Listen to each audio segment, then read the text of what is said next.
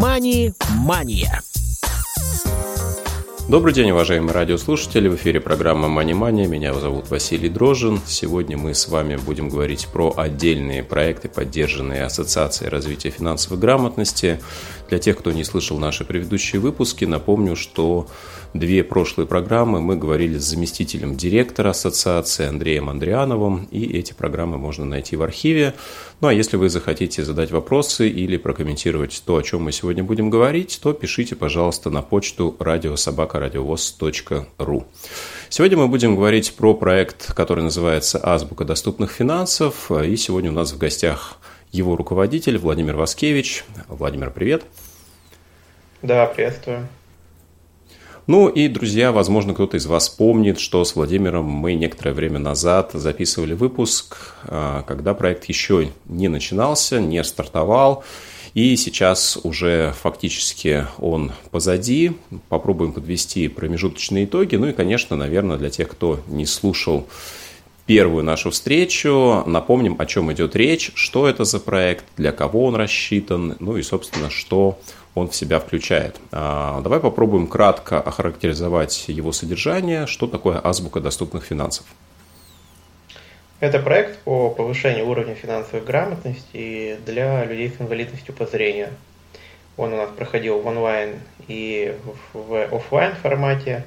Стартовал 1 февраля, благополучно закончился 31 июля 2022 года. И у нас был онлайн-курс по финансовой грамотности, состоящий из четырех блоков, э, затрагивающий разные аспекты да, финансовой грамотности. Здесь и финансовая безопасность, и планирование, и про инвестирование поговорили, и затронули другие смежные сферы, такие как э, трудозанятость, э, юридические вопросы самозанятого, ИП и тому подобное. Ну и также у нас были офлайн мероприятия, Э, в нескольких регионах России, где мы уже более предметно, так сказать, при личной встрече с людьми с инвалидностью смогли поговорить о полезных финансовых привычках и о других аспектах вот, данной темы. Также очно у нас проходили тренинги для сотрудников банков и руководителей подразделений Э, да, банков, э, где мы э, обучали их инклюзивным коммуникациям, говорили о том, как правильно взаимодействовать с клиентами с инвалидностью по зрению и обсуждали наиболее, так сказать, наболевшие темы. Все эти темы выносились в конце на круглый стол, где мы обменивались опытом, представляли те практики, которые сейчас уже существуют, в том числе практики Банка России – Э, ну и говорили о том, что все-таки можно сделать, чтобы данную сферу сделать более доступной. Угу. А, давай попробуем а, охарактеризовать а, нашу целевую аудиторию, количество участников, географию а, тех мест, откуда, собственно, люди приходили, да, ведь, э, как мы помним, цифры, на которые рассчитывали в начале проекта, они были э, несколько другие. Э, число участников в итоге оказалось сильно выше, чем мы ожидали. Да, совершенно верно. Во-первых, когда мы планировали онлайн-курс, да, еще переживая, так сказать, последствия пандемии, боясь, что многие могут там очно не прийти, им проще в онлайне. Мы рассчитывали на небольшое количество аудитории, там 50, максимум 100 человек. На курс записалось 240 с чем-то человек, это было совершенно неожиданно, но показалось, что тема крайне интересная, важная, и то количество вопросов, которые мы получили в рамках курса, оно ну, исчисляется сотнями и говорит о том, что все-таки э, это крайне актуальная тема. Э, до конца mm-hmm. дошли, естественно, не все, как и бывает, э, но сертификат у нас получили, если мне не изменяет память, 98, по-моему, человек. Самое главное, что в очных мероприятиях приняло тоже около 400 человек, и в общей сложности по совокупности проекте поучаствовало более 500 человек. Это все-таки довольно много, особенно если говорим мы преимущественно про аудиторию с нарушением зрения – и приятно, приятно на самом деле, и все-таки ну, дает понять, что есть смысл продолжать. Да, но если вот какие-то метрики брать, то э, были участники совершенно разных возрастов, да, и фактически школьники, и люди пожилого возраста, ну и по географической привязке были люди не только из России, да, из э, близлежащих республик, это тоже приятно, потому что, несмотря на то, что какие-то финансовые аспекты устроены несколько по-другому, да, чем в России, в тех местах, где они проживают, а, большинство ключевых тем были для них также актуальны, и надеемся, что это не предел, и в продолжении проекта, о котором мы скажем а, в конце эфира, да, такая возможность присоединения у людей не только из Российской Федерации будет обязательно. Но, если помнишь, вначале мы а, рассчитывали на две глобальные категории людей с инвалидностью по зрению. С одной стороны, мы рассчитывали на тех, кто прошел систему образовательных учреждений, школ-интернатов, а, каких-то прочих а, специализированных образовательных институтов, вот, как людей, которые чаще всего сталкиваются с гиперопекой и тем самым редко принимают самостоятельные самостоятельные решения, в том числе в отношении своих финансов. С другой стороны, это могли быть люди, которые в силу тех или иных причин а, потеряли зрение уже а, в зрелом возрасте, и, соответственно, для них в первую очередь важно технический аспект доступности, в том числе доступности финансовых услуг. Как ты думаешь, насколько вот этот а, расчет, эта гипотеза оправдалась, и вот можем ли мы оценить эту пропорцию, да, кого больше все-таки тех, кто а, терял зрение и приходил с расчетом на какие-то а, элементы доступности и их изучения. С другой стороны, те, кто просто пытался понять, как расширить а, свой уровень принятия решений в этом отношении. Да, когда мы ну, только выстраивали гипотезу проекта и, соответственно, проблему да, изучали, вели опрос, э, у нас как-то получилось вот такое четкое разделение. В процессе реализации проекта стало ясным, что, ну, по моим личным ощущениям и наблюдениям, все-таки больше было тех, кто потерял зрение уже в сознательном возрасте, но при этом их одинаково интересовали как вопросы доступности приложений и управления с помощью программ экранного доступа, так и вопрос финансовой грамотности. То есть в моем понимании до этого момента было, что те люди, которые потеряли зрение лет в 30, они уже ну, каким-то образом понабрались опыта, и, ну, по крайней мере, планирование и семейный бюджет им объяснять не нужен. Оказывается, совсем наоборот, то есть э, эти темы актуальны абсолютно для всех. А, и вот, наверное, такая категория была ну, наибольшее количество участников. Все-таки тех, кто потерял зрение с самого раннего детства, их в принципе меньше, э, наверное, да, и их в нашем проекте тоже было меньше. Хотя такие были, и мы рады, что как бы были целевые запросы, мы смогли их решить. Другой э, момент, который я хотел отметить, о котором ты уже говорил, что были разные возраста, разный уровень знаний, и, наверное, нам, как организаторам на будущее, надо это учесть, потому что э, ну, кому-то конкретно был интересен первый и второй блок, где были в основном такие прикладные вещи, да, э, несложные. Блок с инвестированием третий был интересен далеко не всем. Но мы все-таки э, хотели, чтобы все прошли от начала и до конца. Да? Наверное, это было не совсем правильно, потому что каждый должен ориентироваться на то, что ему нужно. Ну, то есть, конечно, они просто не приходили, если не хотели там проходить инвестирование, но они не могли получить, так сказать, полный сертификат. Наверное, эту ошибку надо учесть, и в будущем в будущем возможно стараться делить по возрастам или по уровням знаний, потому что, во-первых, запросы немножко разные – взгляды на жизнь разные, и это тоже играет э, роль. Опыт разный, ну и умение, конечно, владения современными технологиями тоже абсолютно разный, и из-за возраста он сильно отличается чаще всего. А, поэтому как-то вот комбинировать, может быть, более небольшие группы с, с целью того, чтобы все-таки повысить качество обучаемости. Но даже несмотря на это, мы получили огромное количество отзывов и в личные сообщения, и видео, и аудио. И все-таки с уверенностью можно сказать, что проект точно прошел не зря. Э, и очные мероприятия, и заочные. И более того, хочу сказать, что да, так сказать, продолжение будет следовать. Мы уже работаем в этом направлении.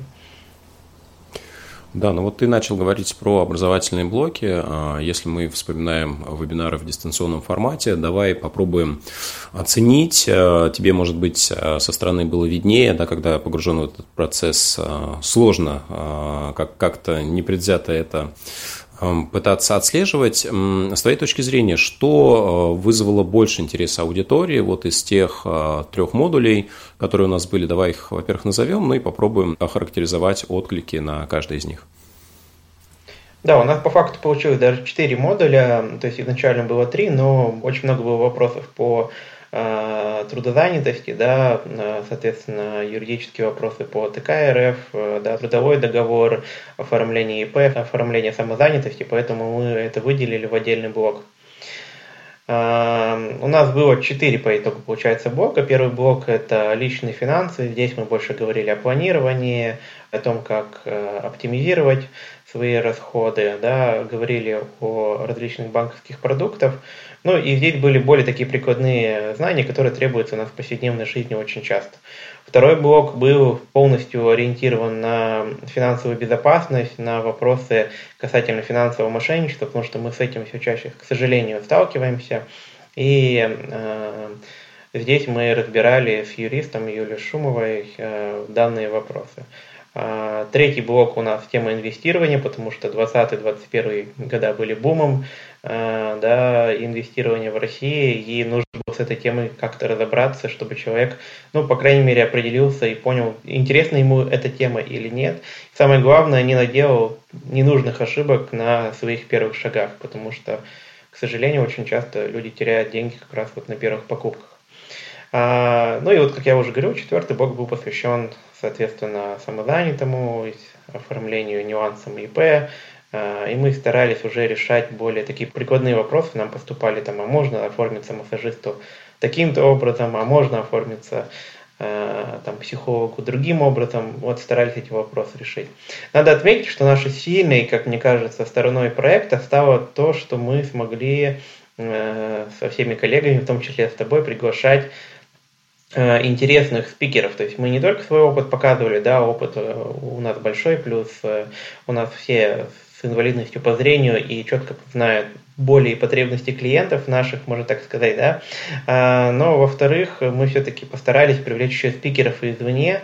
И это, во-первых, хоть спикеры Банка России, э, да, по безопасности, особенно это было очень важно, все-таки услышать экспертное мнение.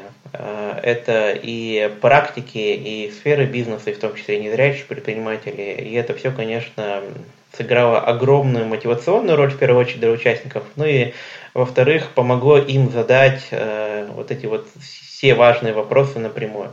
Ну и вообще мы старались, чтобы после лекции, э, после вебинаров у нас э, не заканчивалась работа, а огромная работа на самом деле проходила э, в чатах да, и в индивидуальном общении. Именно поэтому у нас было большое количество индивидуальных консультаций, э, и это десятки часов, которые помогли все-таки проработать конкретные запросы у каждого человека, потому что у каждого человека они свои, есть свои юридические тонкости, и приходилось ну, периодически прямо на пальцах объяснять некоторые нюансы.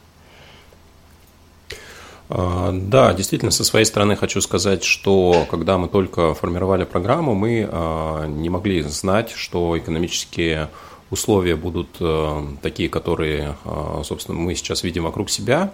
И на каком-то этапе мы серьезно обсуждали вообще, стоит ли сейчас начинать этот проект, потому что многие инструменты недоступны, да, многие правила игры поменялись, и, может быть, нам стоит отложить все это до лучших времен. Но, с одной стороны, да, действительно ситуация была очень сложная, с другой стороны, как раз в такой сложной ситуации многим людям нужна была поддержка, нужно было понимание, что делать, а, еще, может быть, даже важнее, чего делать не надо. И, наверное, мы абсолютно правильное решение в итоге приняли, что а, запустили это именно в этой сложной ситуации, потому что как раз и для индивидуальных консультаций многие люди просили разобрать собственные истории, потому что, конечно, ну, как и все население нашего государства, незрячая аудитория столкнулась с определенными сложностями, со сложностями выбора, с решением а, каких-то проблем. И как раз мы фактически каждый вебинар подстраивали под текущие реалии. Нам нужно было гибко и очень оперативно адаптировать всю программу. Ну и как раз э, те гости, которых мы приглашали, во многом э, нам в этом помогли, в том числе и для определения, наверное, потребностей нашей аудитории, да, вот эти вопросы связаны в том числе с тем, что делать сейчас, если вдруг а, какая-нибудь кредитная нагрузка слишком большая, да, и те, может быть, не совсем стандартные в обычных условиях инструменты, а, которые сейчас доступны, мы обсуждали, каким образом, в том числе незрячие люди, могут их применять. Но ты знаешь, я хотел бы поговорить об очных мероприятиях, которые прошли у нас в четырех регионах, в четырех городах, а, давай опишем их смысл, их содержание, что там происходило и для кого. Да, у нас было четыре региона. Это Челябинск, э, ну, соответственно, Челябинская область, Санкт-Петербург, э, Кинель-Черкасы, Самарская область и Ставрополь, Ставропольский край. А, изначально у нас довольно широкий круг партнеров в этих регионах, да, у организатора проекта Центра внедрения и развития инклюзивных технологий, поэтому мы, в принципе, не сомневались в сборе необходимой аудитории, но процессе столкнулись с этими сложностями, потому что люди после пандемии еще довольно осторожно выходят на разные мероприятия, во-первых. Во-вторых, э, э, мы проводили большинство мероприятий в мае и в июне, и, конечно же, это тот момент, когда все хотят выехать на природу, наконец-то закончились дожди, весна, началось лето, и куда-то хочется уехать. Да, мы тут предлагаем всем говорить о финансовой грамотности.